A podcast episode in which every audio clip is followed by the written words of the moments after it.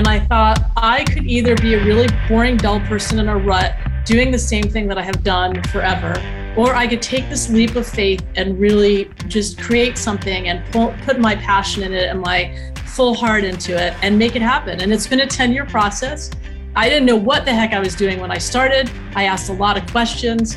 And I think the most important thing is having a passion, not giving up, take small baby steps at a time to get to that big goal. Welcome to Reinvention After 50, a Brand 50 podcast where we interview a large spectrum of entrepreneurs that have started their businesses later in life. Learn, be inspired, and get motivated by their stories so that you can take your life's experiences and turn them into your next venture. And now, your hosts, Robert Erie Artboard and Stephanie Odell. Welcome, everyone, to another edition of Reinvention After 50, a Brand 50 podcast. And once again, we have Stephanie Odell, one of our co contributors, doing an awesome job. This week, she interviewed Sky Bergman, who, after 10 years, realized she had a hit film on her hand when she never, ever did a film, was never in the film industry. How did this happen, Stephanie? Well, she, again, it came from passion. And um, she, her grandmother visited every, her grandmother was in her 90s and visited every summer. And her grandmother had never written down her recipes. And Sky wanted her recipes. So every summer she came for the month of August. And they would go to farmers markets and get uh, vegetables and ingredients. And they'd come home and make different dishes that Sky grew up with her grandmother. And instead of well she would write them down but she also started filming it because she she has a photography background. She teaches photography. She's a professor at cal poly. And so she started just filming it for her own personal use use. And then she started talking to others. She decided i want to talk to other older people and see how they are living well their lives well. And um, lives well lived is her documentary. And she started filming them. And like you said, she didn't know what she was doing in the beginning. Um, she was doing it all by herself and realized that all this video, she thought she was going to make a webinar or a short series or something. And four years, I think it was four years of recording. Four years later, she had a documentary film on her hands. Yeah, and it, it won a lot of awards. It's on PBS right now. There's different avenues where you can see it, but it's incredible. Yeah, and she, you know, she talks about asking for help because she didn't know how to do a lot of things. But then the really interesting thing is she didn't have financing and she didn't want to not pay anybody. She was adamant about paying, valuing people's work and time and wanted to pay everybody and didn't have money to pay. So looked at her assets, which I think is a really interesting concept to for us to think about as we age. That we have these assets, and hers was her house, and she had empty rooms in her house. And so she started Airbnb her rooms, or she would Airbnb the whole house when she left, and she financed her film. That's being very resourceful. And I, I loved when you asked her, So, how did you deal with all the technical stuff? She goes, Well, you know, I got a couple cameras. And she said the most prophetic thing, this is why she's a smart lady. She said, The most important thing in anything is the sound. You got to get the sound right. It's like, well, you oh, could appreciate that. that is my, you know, that's my avenue there. It's like, yes, finally somebody that respects sound, you know? Yeah, yeah. She says, um, you can, people will forgive bad footage, but they won't forgive bad sound. Yeah. So, um, that was really interesting. And and she had I love the idea of asking for help because I I think again we'll look at her and see oh my God she made a documentary film film and we see that but we don't think about all it took to get her there. And it was a long process. She's on PBS yet now, but that was 10 it's been 10 years. Mm. So, and she's had a full-time job the whole time. So it's it also is a lesson in there's ways to manage your passion and purpose and fit it in if you really want to. Okay, and the movie is Lives Well Lived. You can find it on PBS and other avenues. And I know you guys are going to enjoy this interview, so let's take a listen. Welcome to Brand 50 podcast. I'm here with Sky Bergman today, and Sky um, pivoted midlife. Where you know we tell the stories of redefining ourselves in midlife, and for women, it can be a difficult journey because of the messaging we're served. But Sky and I connected recently, but I knew about her film, Lives Well Lived, quite a while ago and loved hearing your story and then invited you to join me on the Brand 50 podcast because I think your story is super inspiring. So, welcome, Sky, to the conversation today. And um, is an accomplished award winning photographer uh, and documentary filmmaker. And her film, Lives Well Lived, I saw. When did it come out? A couple years ago? A couple years ago, yeah. And okay. it was in theaters in 2018. Mm-hmm. All right. And I saw it, uh, I think someone recommended it to me because I am in the demographic of the 50 plus woman and I love the storytelling of aging.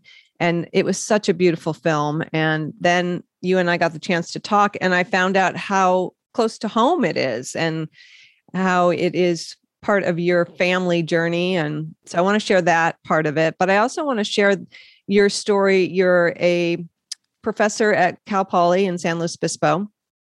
And so very successful career and made this film without knowing how to make a documentary film. so let's dive in, dive into that conversation and tell us, give us a little bit more history, your history, and what led you to making the film and Sure. Yeah. Well, you know, I've always, I think, followed my passion. And uh, by the way, thank you very much for having me. I really appreciate it, and it's, it's I'm grateful to be here. But as I said, I, I've always followed my passion from the time that I was young and I was a finance major undergrad and took a photo class for fun and realized, oh my goodness, this is what I want to do. I don't know how I'm going to make a living at it, but I know I need to just follow this because that's what I am happiest doing and that's where my passion lies.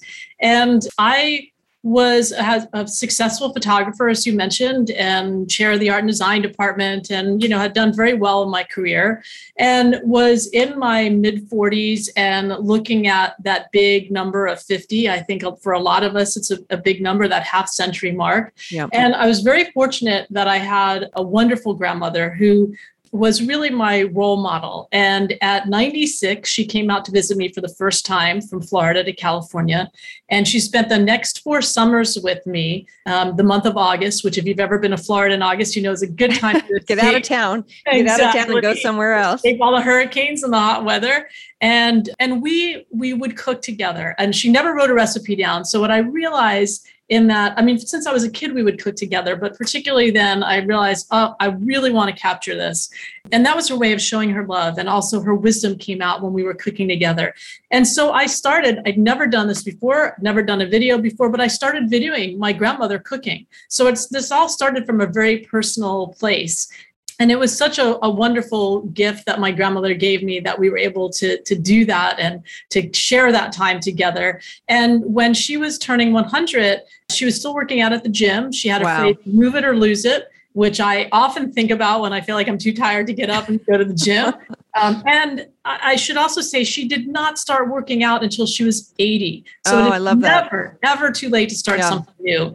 So I, I went to the gym with her and I thought I better film this because nobody's going to believe that at almost 100 she's still lifting her weights and doing her thing. And I asked her for a few words of wisdom, and she said, "Oh, words of wisdom: live life to the limits, be kind, and I came back from that trip, and like I said, I was approaching 50 and looking for positive role models out there. And I really was not finding positive role models in aging. Everything that I was seeing in the media was all about anti aging and right. how to avoid aging. And let's face it, we are all aging if we are lucky. We are all aging. And what a gift it would be to find other people out there in the world who are aging in a positive way that could be my role models. And so I sent an email blast out to all my friends, family, and alum, and I said, Hey, if you have somebody in your life like my grandmother is to me, please nominate them. And I was inundated by heartwarming nominations. And I spent the next four years listening to people's stories and collecting their words of wisdom and also collecting their stories. And what it has led me to is a completely new career. Um, one of the people in the film, Evie Justison, talks about being 48 and wanting to learn to speak French because that was her mother's native language. And she didn't have a lot of money or anything, but she decided to become a CF, CSU student, a California State University student, so she could go and study in France and live with students and do that whole thing. And she said, I'd rather jump off the cliff than being a really boring, dull person in a rut. And that stuck with me. And I thought I could either be a really boring, dull person in a rut doing the same thing that I have done forever, or I could take this leap of faith and really just create something and put my passion in it and my full heart into it and make it happen. And it's been a 10 year process, but it's airing on PBS. So I guess it paid off in the end. And now I'm retiring at the end of fall quarter so that I can do filmmaking full time and, and do a completely new profession. So it's, I didn't know what the heck I was doing when I started. I asked a lot of questions. And I think the most important thing is having a passion, not giving up, take small baby steps at a time to get to that big goal. And being resilient and, and believing in yourself you know even when other people don't. I mean i, I was do, working on this film. People would ask me what i was doing and they'd say who's going to be interested in a film like that? Well yeah, obviously yeah. there's a need and a lot of people were interested and i wasn't doing it for anyone other than a passion for myself and because I really wanted to tell those stories. So jumping off of a cliff is a good thing. yeah. Well, I we and I hear your story and and we've talked before but hearing it today it's like the little aha moments are the same aha moments that I had of empowering other people like reaching out same thing i started the blog i reached out to my friends tell me some people I want to talk to. And oh my God, the stories and the inspiration I got from these women.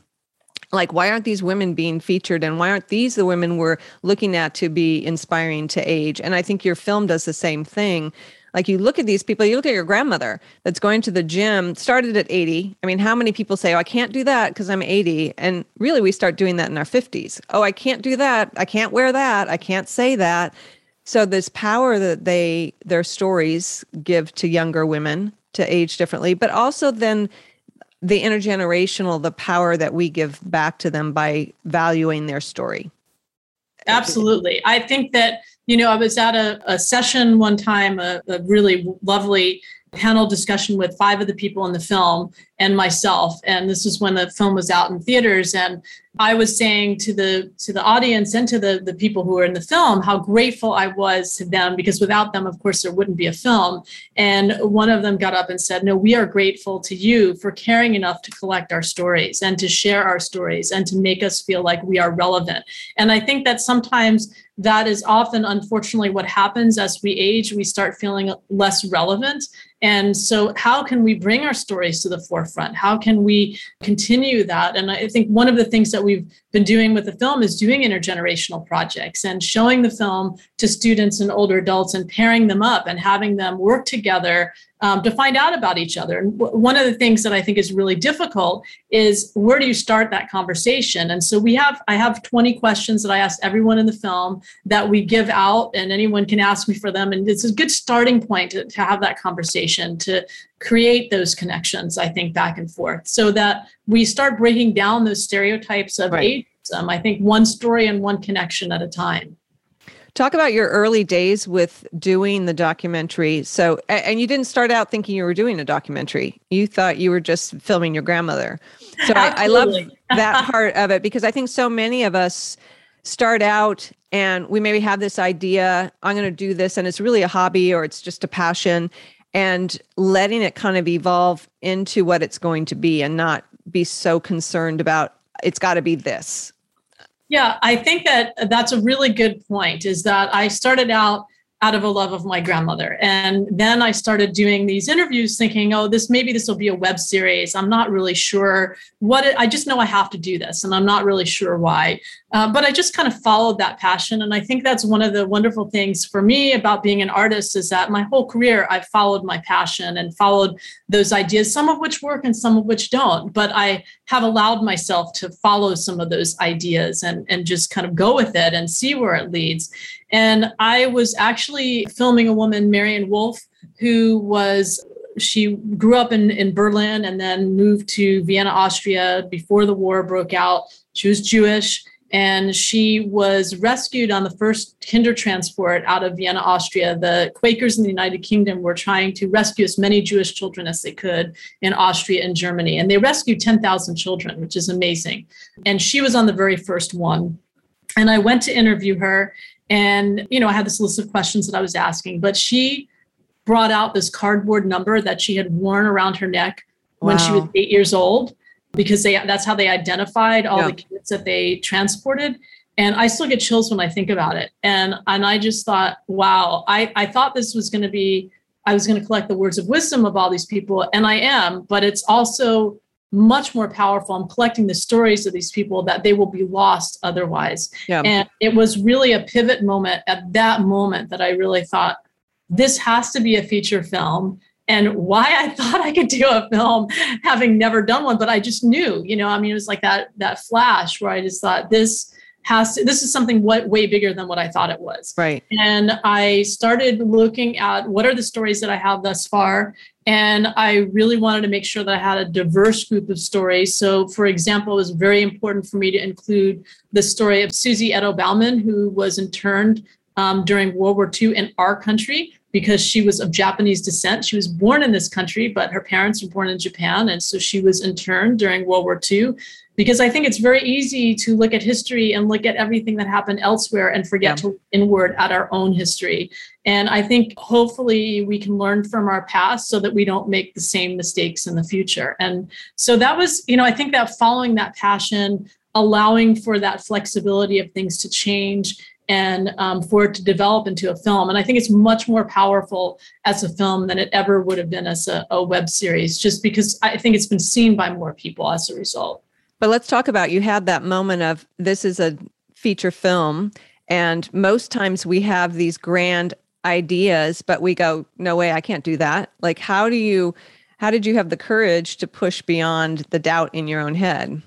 Well, I think that my whole life I've always lived thinking instead of saying why, say why not. And I think that with that attitude, it really has helped propel me through some crazy stuff that I would never have done otherwise.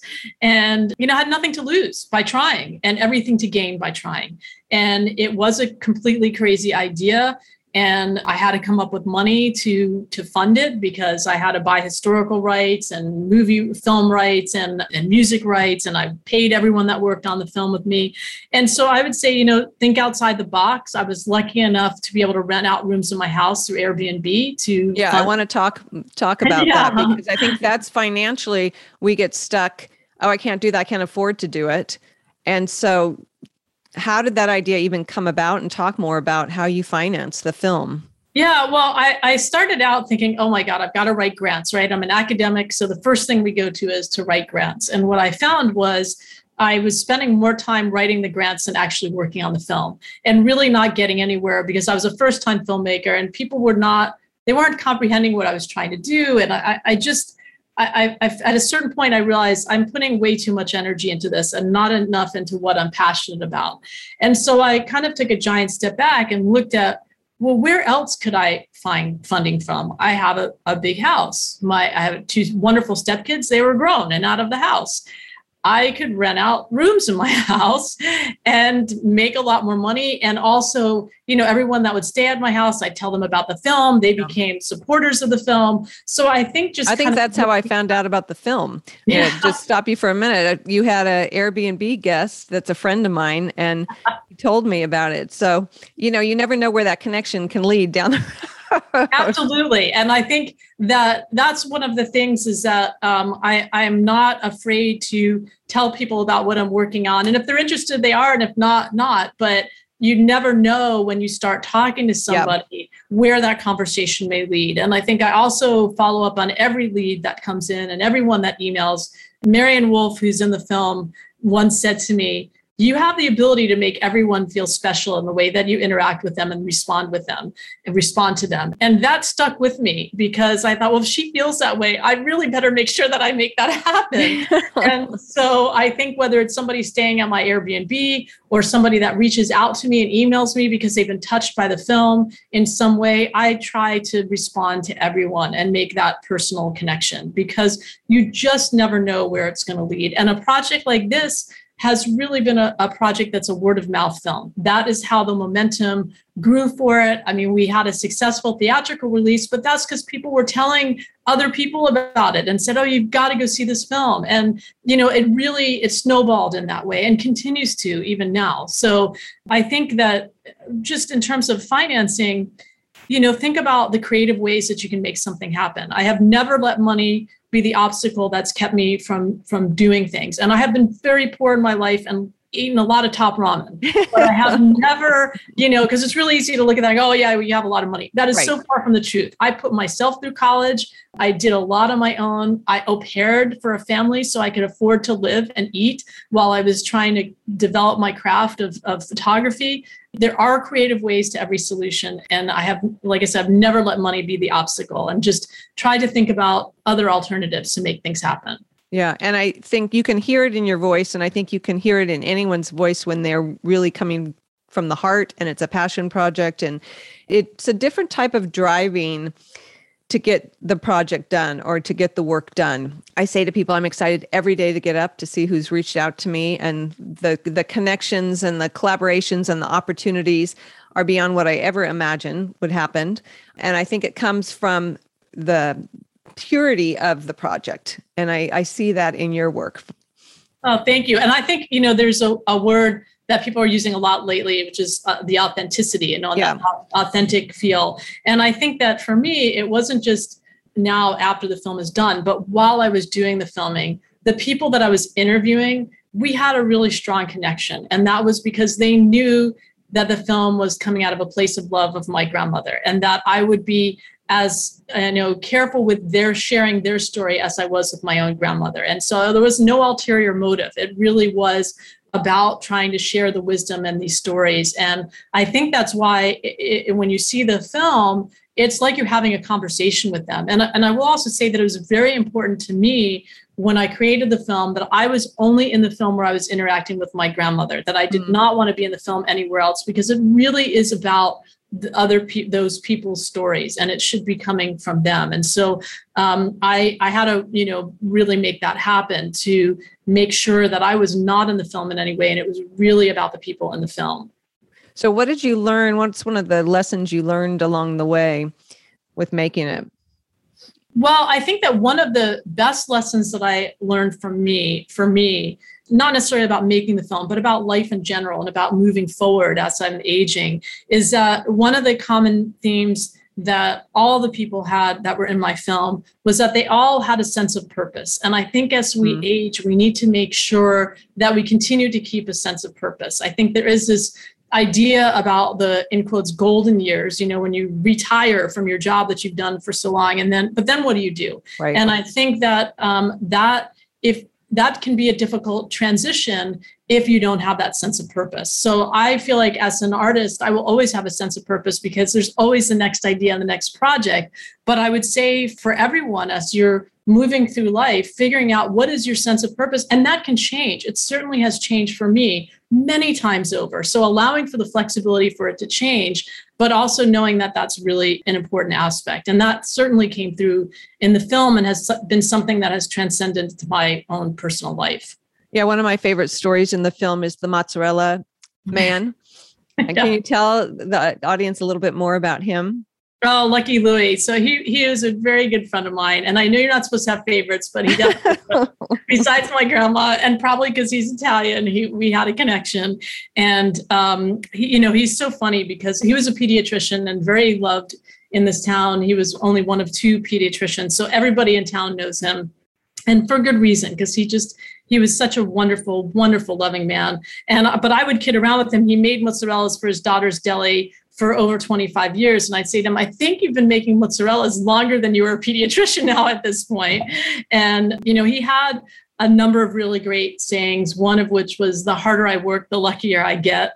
Oh. And I think that so often when I think about working on this film and people say, Oh, you're so lucky you're on PBS. It's like, yeah, okay, well, that's after 10 years of working on it. But, you know, I think about him and and he always felt like he was lucky. I mean, no matter what happened in his life, he would find a way to twist it around to make it so that he was lucky in, in that circumstance. And I think what that taught me was it's really about your attitude. And Evie Justeson mentions this as well in the film that um, Viktor Frankl's book, Man's Search for Meaning, was very important to her. And what she got out of it was that there's so many times in your life when you can't control the things that are happening around you, but what you can control is your attitude about it. And, and certainly this pandemic has has rocked everyone across the globe and there's nothing that we can do about that but what we can do is what our attitude is about what's happening on a day-to-day basis. And i think you know i feel so lucky because i feel like i have 40 new grandparents that's a result of working on the film. And all of their words of wisdom really come back and are a part of me and a part of my life as i move forward. But lucky louie holds a, a special place in my heart.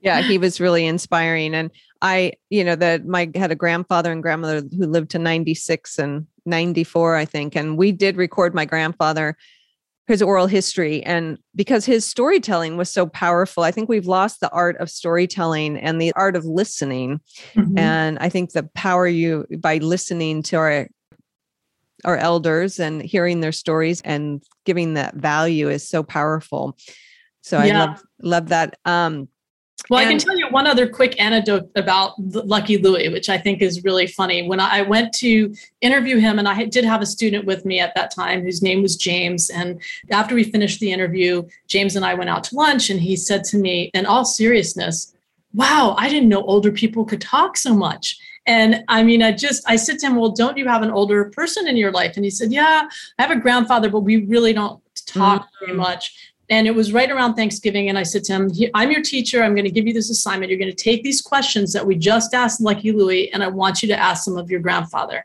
And he came back from that weekend beaming from ear to ear because he and his grandfather didn't know where to start the conversation. And his grandfather was so excited that he cared enough to oh, want to ask those questions.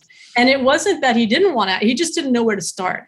And so I think that that's, you know, one of the biggest regrets that people had when I asked them this in the in the film was that they didn't ask somebody questions who had passed away. And so, you know, don't let that time go by. You think they're going to live forever and they're not. And it's so important. And like I said, the questions that I asked are on my website. You can use them, use your own, but it's just nice to have that yeah. that starting point and it opens up a dialogue that is just beautiful sometimes that you would have missed out on otherwise. Well, we'll for sure put those in the show notes so people can access them. And I know I rem- we talked about your first recording and the cameras and the lights and doing it all yourself and yeah. I love that story because we get so caught up and I can't do that. I don't know how to do that. So how did you figure it all out? Um, so I had a, a really good friend of mine, Jesse Alexander, who I worked for when I, I was uh, right after grad school. He's a photographer, and I called him up when I knew I wanted to do work on this project. And I said to him, Jesse, can I interview you first? Because I know if I really screw it up, you'll let me come back and do it however many times I need to. And I really just did a trial by fire. I mean, I, you know, I, you don't need a lot of expensive gear. What you need is good sound recording because people will forgive bad image quality, but they won't forgive bad sound.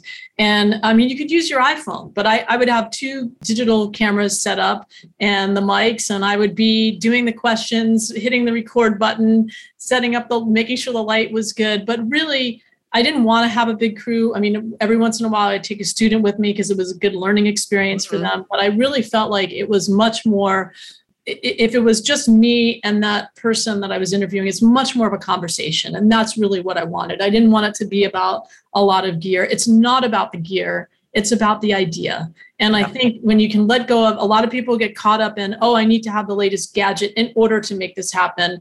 Forget about that. Just make it happen. And I had the worst cameras you could imagine. And I got better as I kept doing it but there's still some footage that I cringe at when I see it. And I'm like, oh God, but but no one else but me notices that right. because they're so involved in the story and they're so involved in in what people are saying that it, it you know don't get caught up in those small details. When you if you do you'll never get anything out. Sometimes you just have to put it out there and plunge forward like a bull in a china shop and something will work. Right. Well i think too what you you talk about these small steps and i you know so many times we hear somebody or we see somebody's success and they don't hear the, the journey to get there. And that's the power of the storytelling that i like to do for the podcast is really hearing how you achieved it and the small steps. Were there times along the way that you said okay this isn't going to work or was it each time kind of built upon well, I, I, think that each time kind of built upon, you know, I like I said, I didn't. I thankfully I didn't start off thinking I was doing a film, so I didn't have a number of I was going to interview a certain number of people. I just started interviewing people and just kind of saw where it went, and gave myself permission to learn along the way. I also didn't give myself specific deadlines, which I think helped because mm-hmm. I gave myself the freedom to take four years to interview everyone that I interviewed. So I wasn't trying to get it done in a year. I wasn't saying, oh, I want to get into Sundance and I have this deadline. I didn't do any of that. I just said, I'm just going to allow it to unfold the way it unfolds. And you know, I was talking to my mom the other day, and and I said, "Wow, I can't believe it's on PBS." I said, "But you know, this whole process. I mean, I remember getting into my first film festival and thinking, "Wow, I can't believe I'm in right. film festival." And you know, it's those incremental steps I think that really help. And then I would also say that once you get into a project like this, if you can find other people that are passionate about what you're doing and help you along the way in whatever ways, like getting the word out, or I had somebody that helped me because he had a big sound room. His company had a big sound room and, and screening room.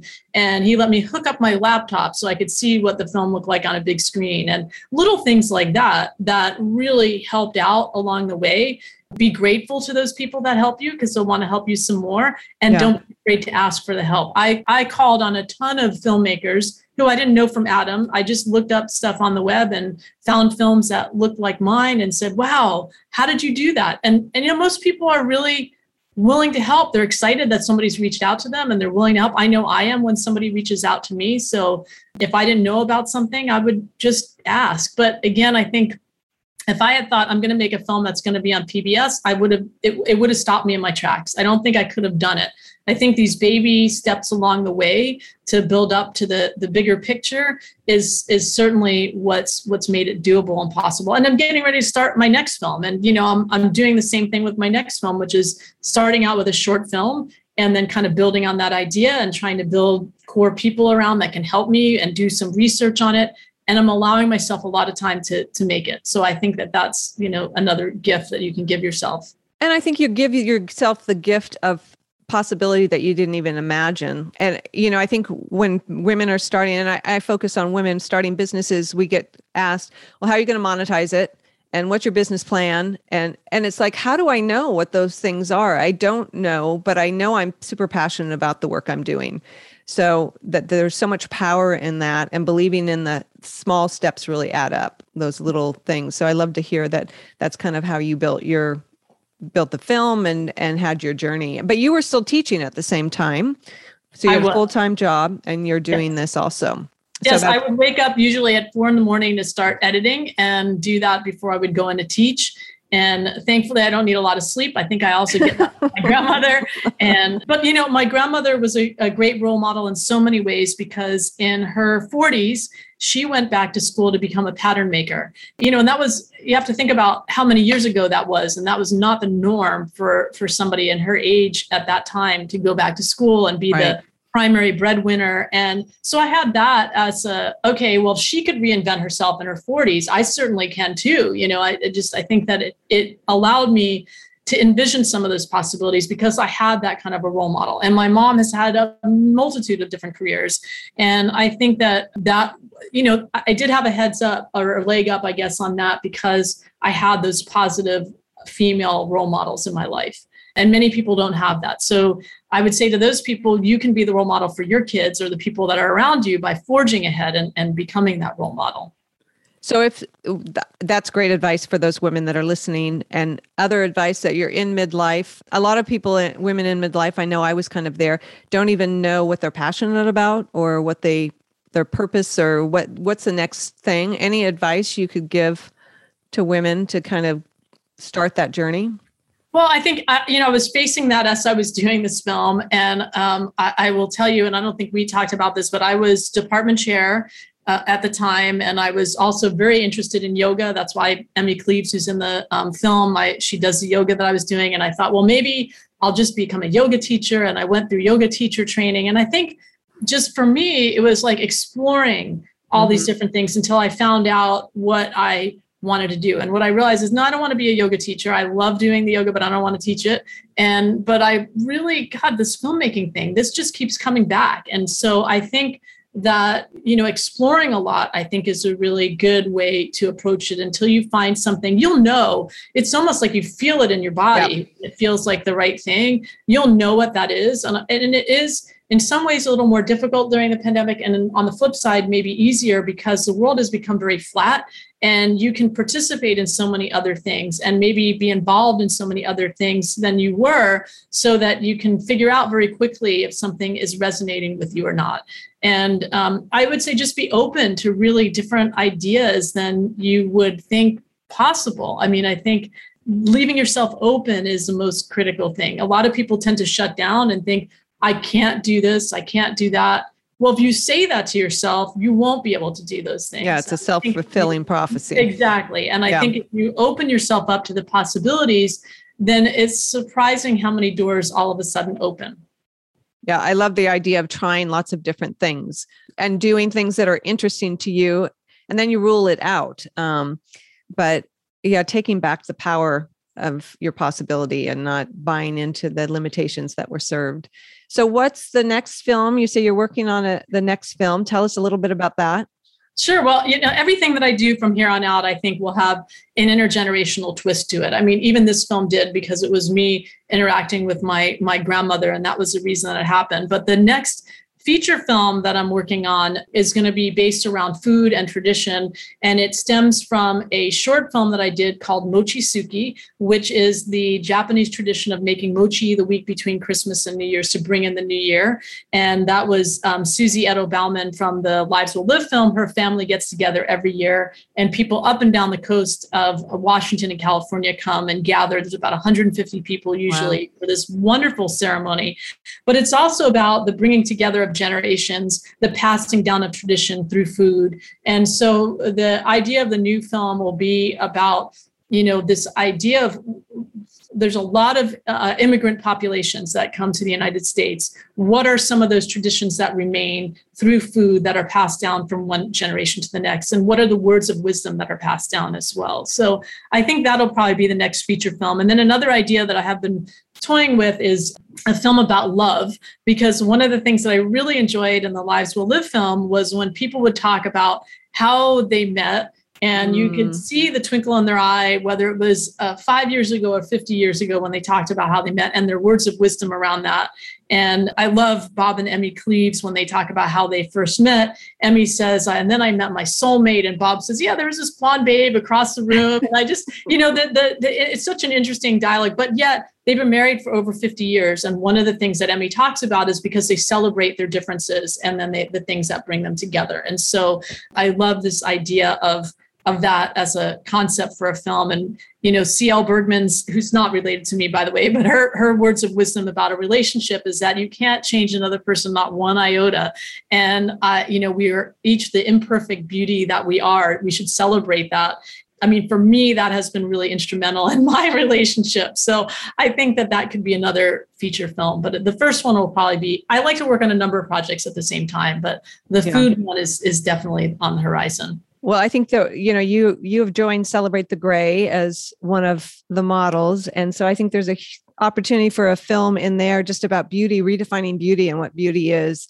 And I mean, I think redefining love and what love looks like. There's a powerful campaign. I want to say it's out of Canada because Canada or Europe does such beautiful campaigns with aging positive imagery.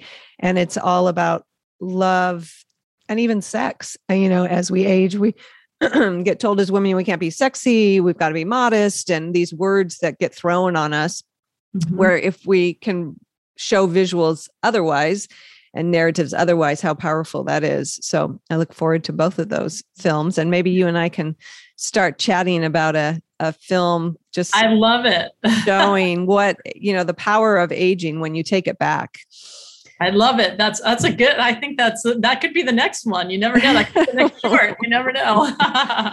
um, well, it's been such a pleasure talking to you. You know, your story is so powerful. Just to grab onto the things that fill you up and figure out you know doing it little step by step and not getting overwhelmed with what you you know we all like to dream big and we can i have these big dreams but those can overpower you and scare you to not even start so by just starting by being in the kitchen with your grandmother in those august days and setting up a camera that you don't never know where something's going to lead you absolutely follow your passion follow your bliss you never know where you're going to end up yeah. Well, I wish you all the best with uh, Lives Well Lived. And if you haven't seen the film, I strongly recommend it's on PBS now. It's where else can we find the film? It's on um, PBS streaming for free through September 28th, and then it'll be on PBS Passport, which is for PBS members for the next three years. And it's also on iTunes and Amazon. So I'm super excited that it's in all those places now.